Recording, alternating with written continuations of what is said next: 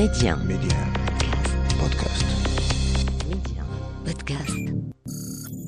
كان أوليغ بينكوفسكي عقيدا في المخابرات العسكرية السوفيتية من سجله يستفاد أنه كان ضابطا متميزا ومع ذلك فجأة في العام 60 900 وألف سعى إلى الاتصال بالمخابرات المركزية الأمريكية CIA وتمكن من ذلك وصار لدى الأمريكيين الجاسوس هيرو البطل. جواسيس عيون وآذان رجال ونساء. يتحسسون نبض المجتمعات يريدون الإحاطة بمكامن القوة والضعف لدى العدو كما الصديق. ممثلون بارعون منهم من اختار سبيل الجاسوسية ومنهم من استقطبتهم قوى المعادية. وجوه من الظل. حكايات جواسيس يكتبها ويقدمها عبد الصادق بن عيسى على ميديا. بطل وصواريخ خليج الخنازير. كانت ليلة ماطرة ليلة الثاني عشر من غشت من العام ستين تسعمائة وألف. من باب مسرح البولشوي الشهير في موسكو القريب من الكريملين خرج سائحان أمريكيان بعد أن حضر حفل بالي كانا طالبين أمريكيين. عبر الساحة الحمراء ومشيا إلى جسر موسكفوريتسكي على نهر موسكوفا. استوقفهما رجل بدا لهما في منتصف العمر وطلب منهما إن كان معهما قداحة ليشعل سيجارة كانت في يده بين السبابة والوسطى. ولكنهما لم يكن معهما ما يطلبه الرجل. التفت يمينا ويسارا واقترب منهما أكثر. بصوت هو أقرب إلى الهمس قال لهما إنه يريد إبلاغ رسالة إلى السفارة الأمريكية. وأخرج من جيب معطفه ظرفا ووضعه في يد أحد الشابين وهو يمشي بمحاذاتهما. قال لدي معلومات هامة رجاء لا تترك الظرف في الفندق. واحملاه رأسا إلى السفارة الأمريكية. كان محيرا أمر ذاك الرجل. يعلم الطالبان أن وجود أمريكي في موسكو لا تخطئه عيون الكاجبي. في تلك الفترة كان التوتر في العلاقات الأمريكية السوفيتية في ذروته. لم يكن لهما من خيار إلا أن يطرقا باب السفارة الأمريكية حيث طلب من الحارس مقابلة مسؤول. تم لهما ما أراد وسلم الظرف وقبل أن يغادر أسمع الكثير من عبارات التوبيخ. قال لهما الذي تسلم منهما الظرف إن عليهما ألا يندفعا ويلعبا دور موزع البريد. في الغد صادف ذاك الرجل الغريب والراجح أنه كان يريد أن يعرف منهما مآل ذلك الظرف.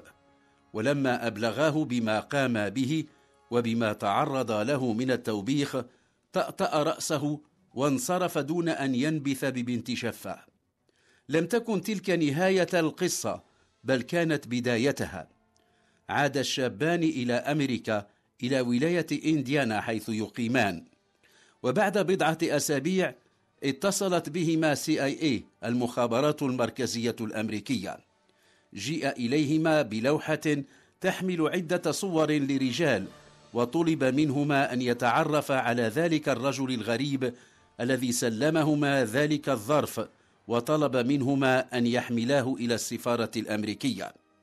تعرف أحد الشابين على الرجل وما أن وضع أصبعه على الصورة حتى نهض أحد عميلي سي آي اي وقفز معبرا عن فرحته. كان يقول ويكرر كنت واثقا من أنه هو. انصرف رجلا المخابرات المركزية. قد لا يعلم الشابان أهمية ما قاما به. الرجل الذي تم التعرف عليه اسمه أوليغ بينكوفسكي وهو عقيد في المخابرات العسكرية السوفيتية. ولد بينكوفسكي في العام 19 900 وألف في فلاديكافكاز عاصمة جمهورية أوسيتيا الشمالية. وفقد والده في ذلك العام. قتله البلاشفة نشأ يتيما. مع ذلك قرر الالتحاق بالجيش الأحمر. في الرسالة التي سلمت إلى السفارة الأمريكية والتي كتبت بالروسية يقول أنا صديق جيد يلجأ إليكم صديق صار محاربا من أجل الحقيقة من أجل عالم حر حقا ومن أجل الديمقراطية للإنسانية جمعاء. أطلب منكم أن تثقوا في صدق أفكاري وفي رغبتي في أن أكون في خدمتكم. إنني أريد أن أساهم ولو بحظ متواضع في قضيتنا المشتركة. في ذات الرسالة يؤكد أوليغ أنه لم يأت خالي الوفاض وأن لديه معلومات حول عدة مواضيع ذات أهمية استثنائية لدى حكومة الولايات المتحدة الأمريكية. ثم إنه أشار إلى ما يصطلح عليه بصندوق رسائل ميت وهو مكان يمكن أن تتبادل فيه الرسائل دون ما حاجة إلى لقاءات مباشرة. كان يشير إلى مبرد هواء أخضر في مدخل عمارة تقع في ساحة بوشكينسكايا مع الرسالة قائمة بنحو ستين اسما وصورة له مع ضابط أمريكي. حرص على أن لا يظهر وجهه في الصورة وكتب أسفلها هذا أنا.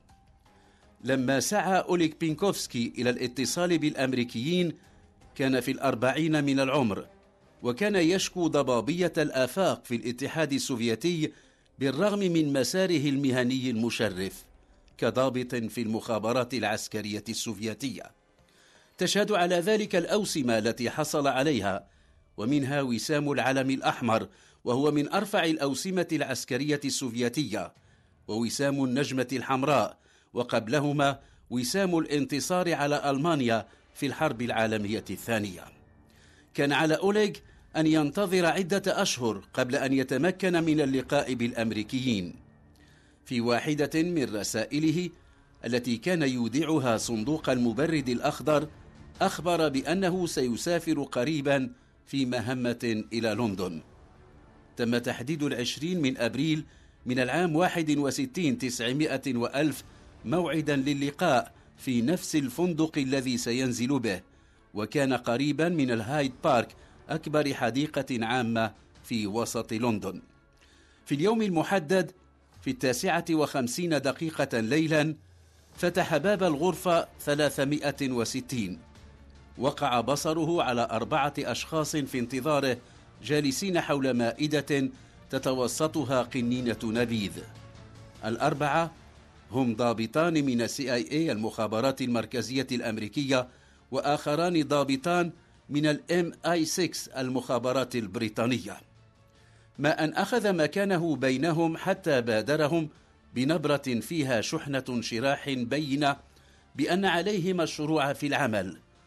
كان عقيد المخابرات العسكرية السوفيتية قد اختار أن يتحدث بالروسية وكان يجري تسجيل كل شيء.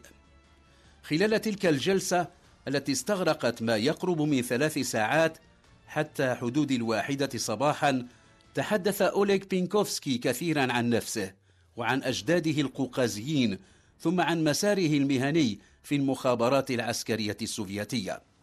كانت مقدمات أسهب فيها. ثم بدأ البوح بالأسرار الكبرى كشف عن مواقع الصواريخ السوفيتية وعن هويات جواسيس للسوفيات في الغرب. ثم إن بينكوفسكي طلب بعض المال وأشياء عينية يريد أن يحملها هدية لزوجته. نظر أحدهم إلى الساعة وبإشارة خفيفة فهم أصدقاؤه أن وقت اللقاء قد انتهى. كانت الساعة تشير إلى الواحدة صباحا. نهض عقيد المخابرات العسكرية الروسي مودعا. رافقه أحد الأربعة إلى سلم إغاثة كان عليه أن ينزل عبره إلى غرفته حتى لا يراه أحد. ثم أقفل باب الغرفة 360 بين الأربعة دار حديث خافت حول أهم ما قاله أوليغ بينكوفسكي. وكان أغرب ما استوقفهم طلبه أن يمنح مرتبة عقيد في الجيش البريطاني وأن يعطى بذلة عسكرية رسمية بريطانية قال إنه مستعد لارتدائها. في تلك الجلسة منح أوليغ الذي صار جاسوسا لأمريكا اسما رمزا هو هيرو أي البطل. كانت هناك مشكلة ينبغي أن يوجد حل سريع لها. لن يكون بمقدور هيرو الاتصال مباشرة بالرسميين الأمريكيين من موظفي السفارة. كانت المخابرات المركزية الأمريكية تعلم علم اليقين أنه تحت مراقبة دائمة من الكاجبي كان ينبغي العثور على شخص يتولى تسلم ما يأتي به هيرو أوليغ بينكوفسكي وتسليمه ما يبعث إليه. تم الاتفاق على أن تكون زوجة رئيس مكتب ال MI6 في السفارة البريطانية هي ذاك الشخص. اسمها جانيت شيشولم. كانت لقاءاتها بأوليغ الجاسوس هيرو في حديقة عمومية قريبة من شارع تسفيتنوي. كانت تمضي إلى مقابلته ومعها أطفالها الثلاثة حتى لا تثير شبهة أو شكوكا. وكان أوليغ يسلمها الوثائق الورقية والميكروفيلمات متظاهرا بأنه يسلمها علب حلوى للأطفال. كان لقاؤهما الأول في يوم ماطر من شهر يوليوز 61 تسعمائة وألف. بدأ أوليغ سعيدا. لم يكن في الحديقة أناس كثيرون. في واحد من تلك اللقاءات تسلم آلة تصوير صغيرة مينوكس. كان عليه أن يتبع تدريبا مكثفا بعده سيصير بإمكانه أن يصور ما يريد من الوثائق في مقر قيادة المخابرات العسكرية وأن يحصل على صور ذات جودة عالية. خلال لقاءات عديدة كانت تتم خارج الاتحاد السوفيتي بشكل خاص في باريس خضع هيرو البطل لعدة تداريب وكان يبعث للمخابرات الأمريكية بمعلومات بالغة الأهمية وشديدة الحساسية وكان كل ذلك يجعل المكلفين بالتعامل معه يحسون بانتشاء يعز نظيره. كانت اللقاءات التي تجمعه بهم في العواصم والمدن الغربية تنتهي بحفلات يراق فيها شراب الشامبانيا. تلك الحفلات كانت تعبر عن الثقة التي أحرزها وكلاء ال CIA وال MI6 في العميل هيرو. ولعل المخابرتين معا الأمريكية والبريطانية لم تنتبه إلى أن الكا جي بي كشف خيانة العقيد أوليغ بينكوفسكي وعمالته لحساب الأمريكيين والبريطانيين ووضع تحت مراقبة لا تفارقه. في خريف العام 62 900 وألف اكتشف الأمريكيون منصات إطلاق صواريخ نصبت في كوبا. الجزيرة قريبة من حدود الولايات المتحدة الأمريكية. كذلك بدأت أزمة الصواريخ السوفيتية في كوبا التي تعرف أيضا بأزمة خليج الخنازير. كانت الحرب الكلامية بين الولايات المتحدة الأمريكية والاتحاد السوفيتي في أوجها. وصار ماثلا للعالم شبح اندلاع حرب عالمية ثالثة يستعمل فيها السلاح النووي. كانت المعلومات التي يبعث بها العميل بينكوفسكي تصل مباشرة إلى الرئيس الأمريكي جون فيتجيرالد كينيدي وكان في تلك المعلومات أن الاتحاد السوفيتي يعاني من خصاص في الصواريخ وفي الرؤوس النووية. وكانت تلك المعلومات تجعل الأمريكيين يرون أن الرئيس السوفيتي نيكيتا خروتشوف يبالغ ويخادع حين يتحدث عن الترسانة النووية السوفيتية حجمها وقوتها. في الثاني والعشرين من أكتوبر من العام 62 900 وألف ألقى الرئيس الأمريكي جون كينيدي خطابا أعلن فيه أن طائرات تجسس أمريكية من طراز U 2 التقطت صورا لمواقع نشر صواريخ SS 4 السوفيتية حاملة الرؤوس النووية في كوبا. بعد أن انتهى خطاب الرئيس الأمريكي الذي نقل على شاشات التلفزيون وأمواج الإذاعة على بعد آلاف الكيلومترات في موسكو كان رجال المخابرات السوفيتية الكاجبي يلقون القبض على أوليغ بينكوفسكي. كانوا يراقبونه منذ عدة أشهر. في ذلك اليوم في صندوق رسائل ميت كان قد شرع في استعماله منذ فترة قصيرة ترك بينكوفسكي رسالة لن تصل إلى المخابرات الأمريكية. كان المكان مراقبا ولما تقدم عميل لسي آي اي لأخذها أمسك به رجال المخابرات السوفيتية. قالت بعض الروايات التي تناولت القصة إن هيرو استنطق أكثر من مئة مرة وتم تقديمه للمحاكمة في العام 63 900 وألف. كانت محاكمة علنية كما أرادها الكريملين الذي أراد أن يكون مآل أوليغ عبرة لمن يعتبر. وتم النطق بحكم كان منتظرا الإعدام. منذ تلك اللحظة لم يظهر أثر لأوليغ بينكوفسكي.